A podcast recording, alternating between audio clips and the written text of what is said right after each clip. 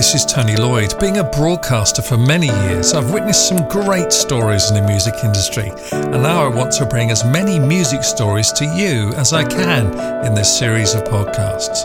My goal is that they will inspire others making their way in the music world. Music Stories with Tony Lloyd.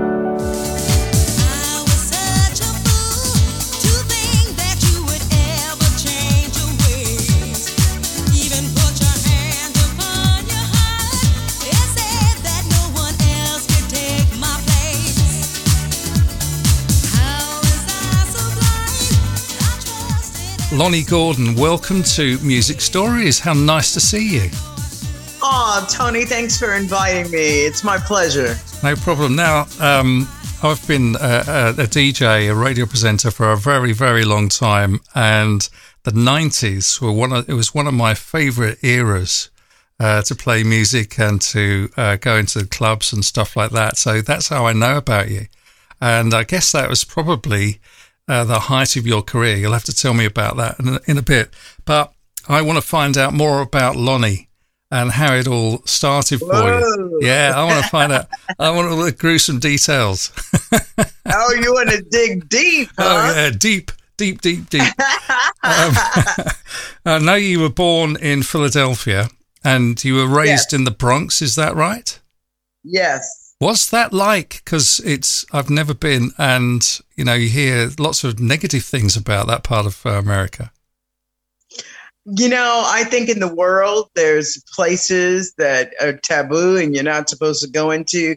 I grew up in the Bronx, so um, I I don't know anything else as a child. I, I you know there was I didn't go on vacations you know, I, you know, my mom and dad were separated. My mom raised the house. Uh, we didn't have lots of money, you know, but we were happy. And, you know, the, the funny thing is when I was a kid, we uh, used to go on the fire escape. You know what a fire escape is? Yep, yep, sure. Yeah, yeah. We used to go on the fire escape and sing old Motown songs. Wow. And in the summer when it was hot, the fire hydrant used to be open. you know, we used to open up the fire hydrant, all the water was, would come out, and all the kids in the neighborhood, that was our summer, would run in the fire hydrant and play like old classic songs, um, Al Green, Billie Holiday. I mean, like all all the soul stuff, Supremes. You know, I mean, moving from. I mean, I, I'm not going to tell you when I was born because that might ruin stuff. So I won't tell you when I was born. no, don't. I won't do that. I won't do that. So uh, growing up was uh, music was um, heartfelt. There was a lot of things happening when I grew up, and it's mm. leaving the 60s. Mm. Well, I was in the 60s. right. Okay. Well, I don't believe it, but there you go. Looking at you, you look um, about 30 something. So, uh, so there we go. Did you say 20 something? yes, of course. Yeah. Fantastic. So um, you're listening to um, all, all these classics, which they are now. Um, was that on vinyl records or on the radio, or how did you listen on your fire escape? Um, other neighbors in the the neighborhood would blare the music out. Right. You know, you would have somebody in the neighborhood play it for the street like really loud. Mm. You know, when we sat on our fire escape in the summer, all the the people were playing uh, music. You know, it's just like some of these movies that you see. Yeah. Um, Spike Lee did a movie. Uh, I can't remember the movie, um, but it had all these black kids uh, jumping rope and listening to music, all that kind of stuff. Um, was it da- uh, was it dangerous and, and tough living living like that? Like I said, I knew nothing of but living like that. I, I, I, I, didn't know. But when as I got older and um, started uh, performing in clubs, there's just one club I I remember the rest of my life. I was in Harlem and I was on stage performing um, Proud Mary, and uh, there was a fight that broke out, and uh, the owner of the club said to bring up the music. So we we turned up the music. The fight was happening outside, and I told uh, the owner afterwards, "I'm never going to come back here again." So after I left there, I end up in Bermuda. In Bermuda, wow.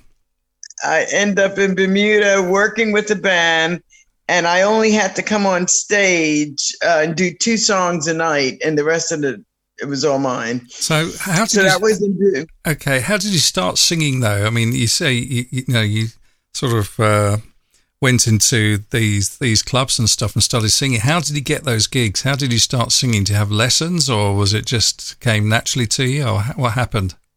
No, um, when I was a kid, I listened to like Michael Jackson and you know Diana Ross and all those, and I I would for comfort I would sing. You know, I would rock and sing the songs and.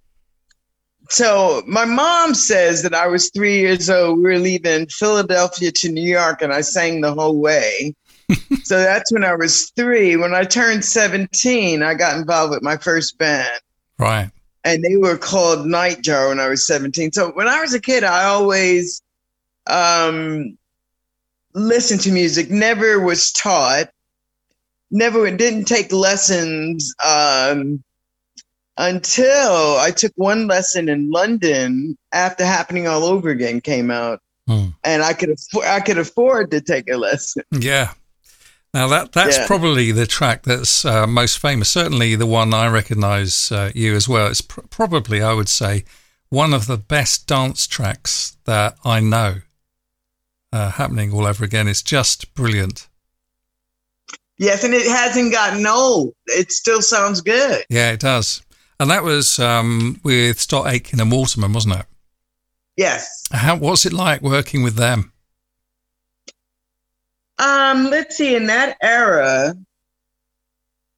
they was at the height, you know, they Mhm. were they were gods in England. Mhm. Um, and when I came to England, lived in England, I used to look at Top of the Pops, and uh, they were always in the charts. They were always in the charts.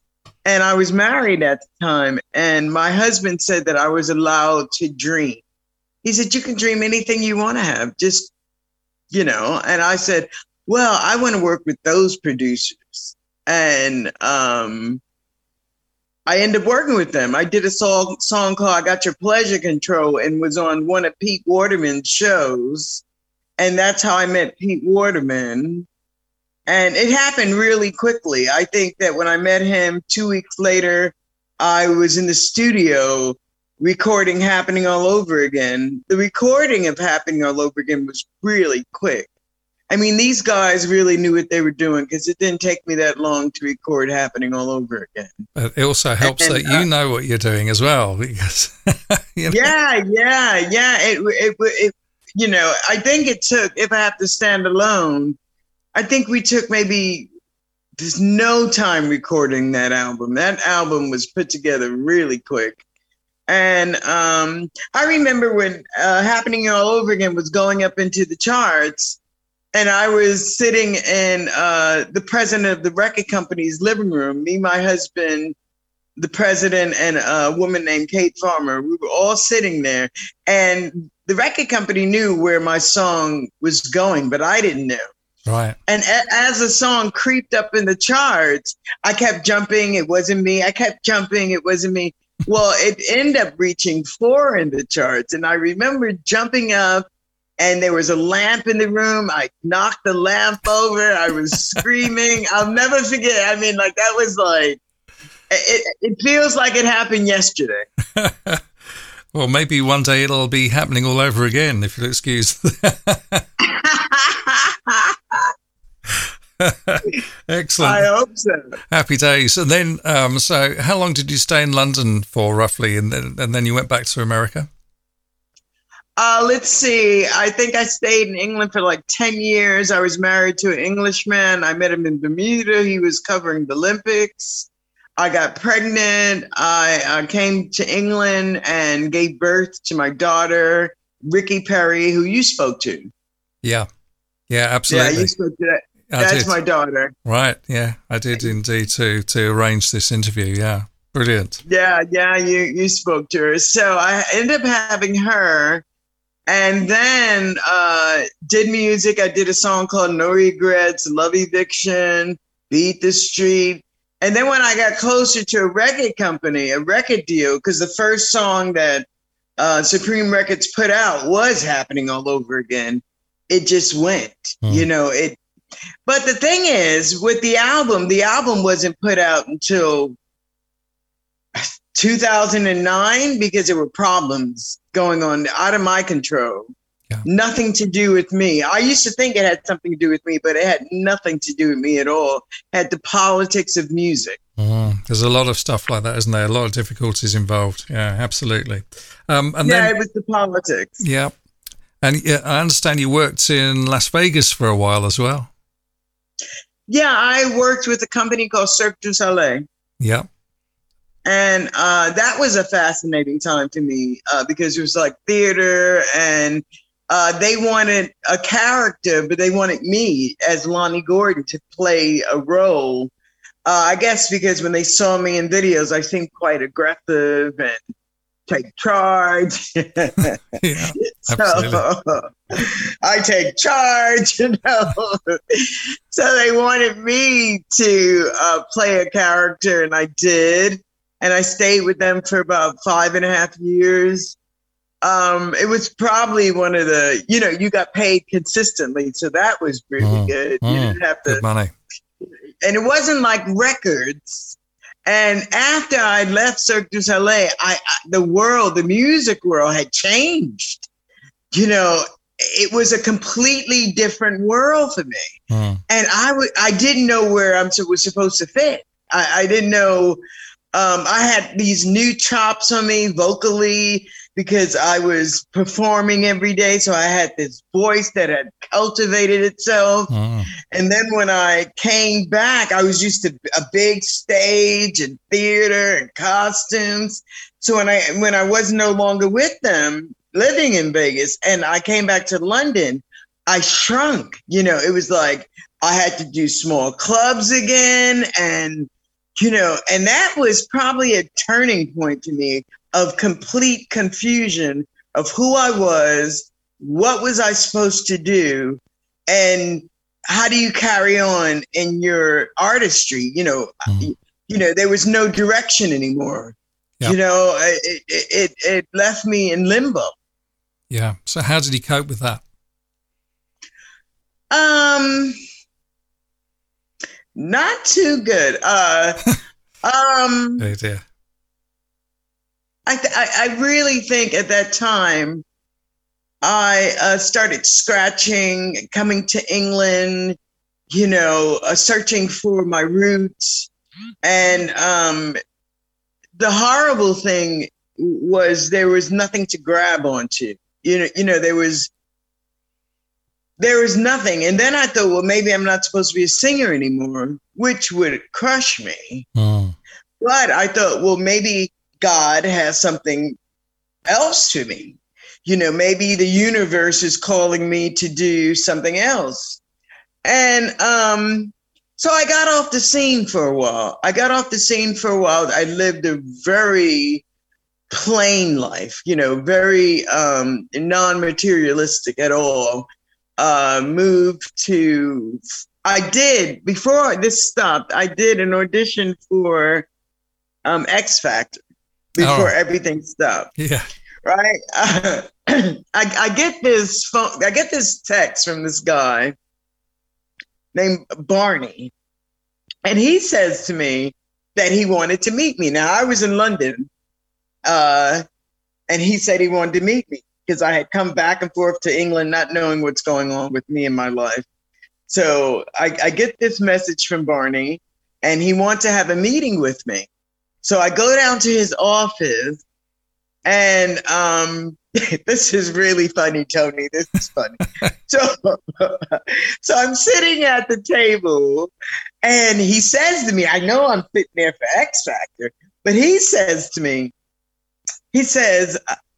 What about you know if I uh, asked you, could you judge talent and uh, would you know how to do that? Uh, I know you've been in the business for a long time, but would you know how to judge?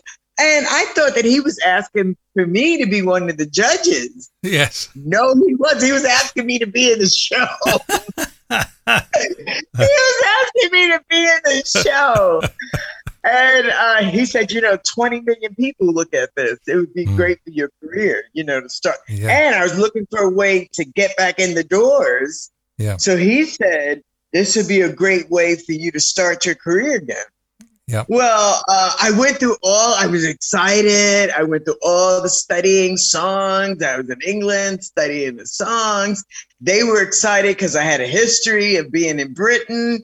I had met Simon Cowell years ago.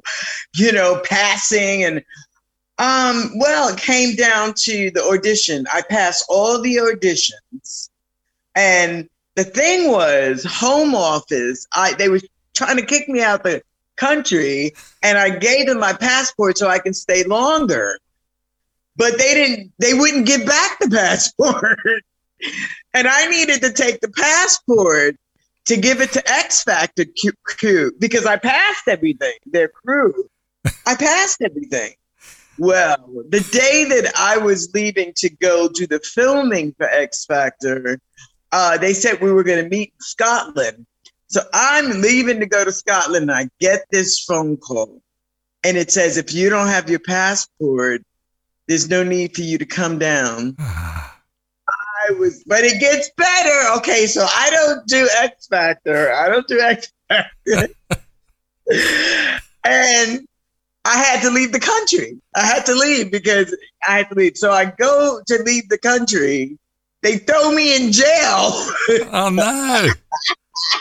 Oh, Lonnie, for heaven's sake, woman. they throw me in jail for a night, kicked me out of the country. Uh, and it was fun in the jail. People knew who I was.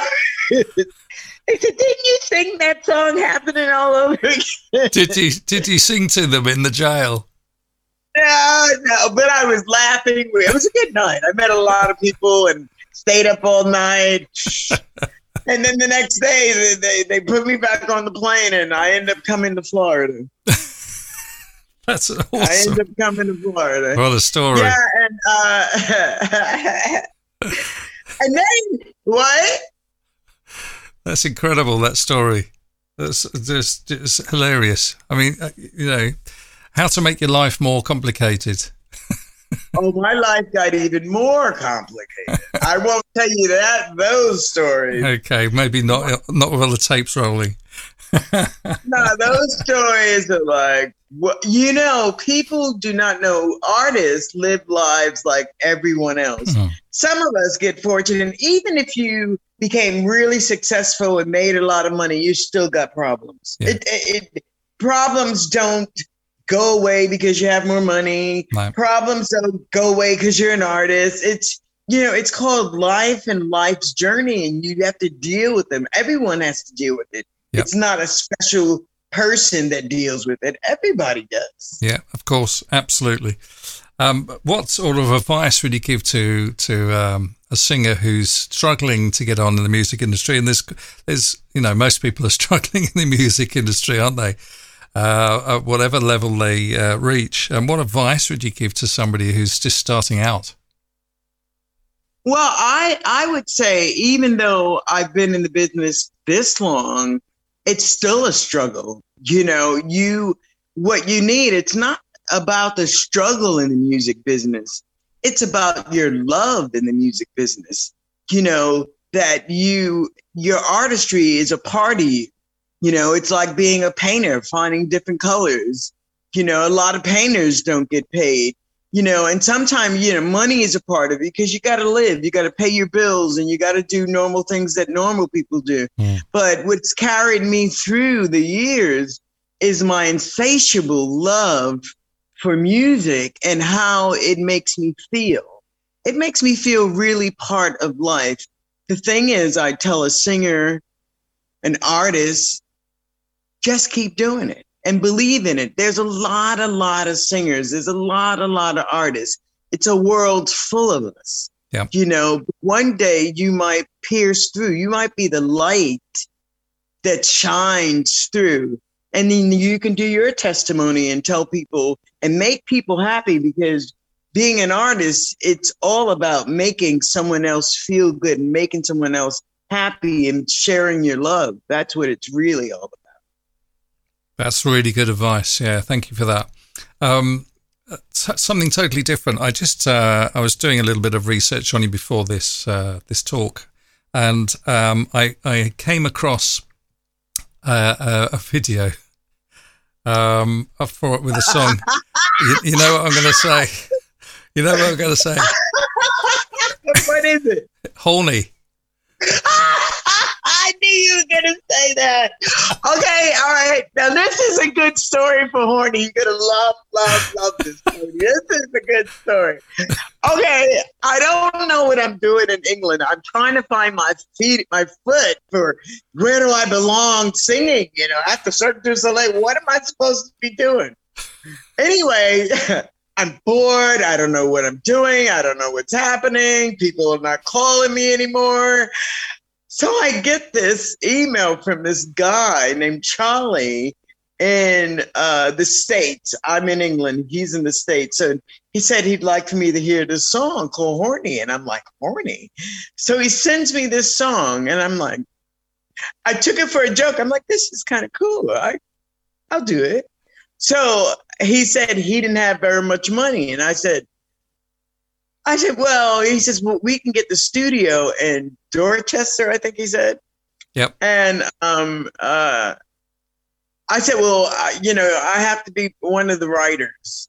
If that's the way it goes down, I, I will arrange everything. I'll arrange your song. I'll go sing it.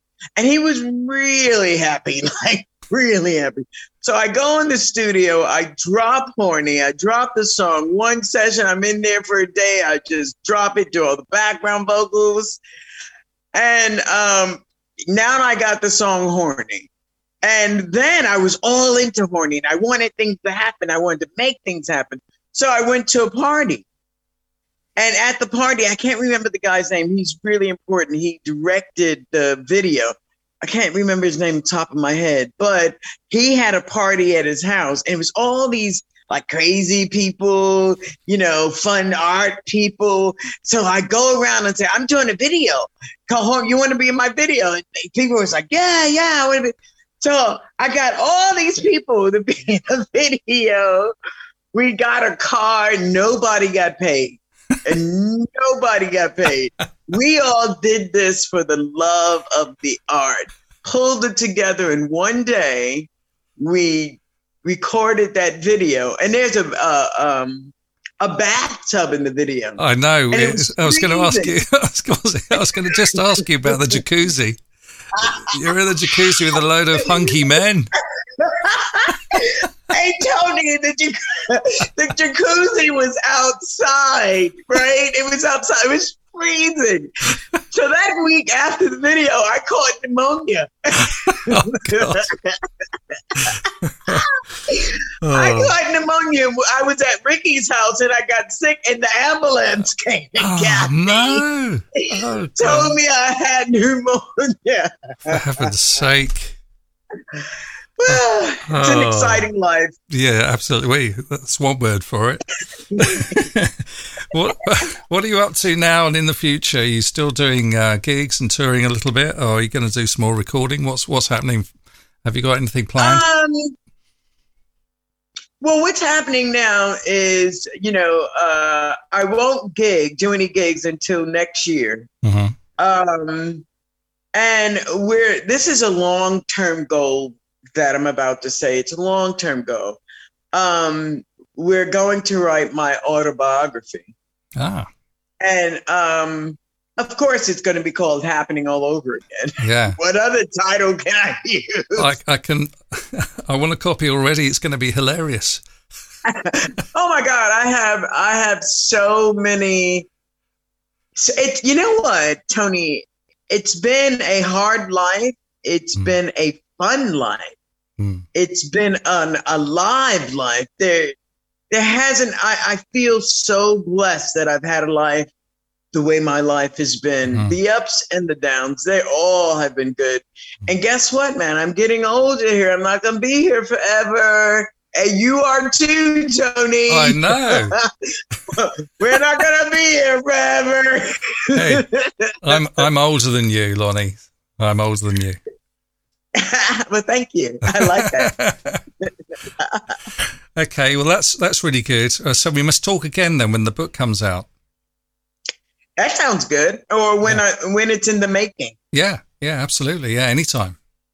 That would be. That yeah, would be, hey Tony, thank you for inviting me on your show. I feel quite honored and special. Ah, oh, that's really nice of you to say so. Um, I'm a big fan of yours. Your voice is incredible. Your music is amazing. And I wish you well for the future as well. And uh, keep in touch about the book and anything else that's happening in your life because you've made me laugh like nobody else for a long time.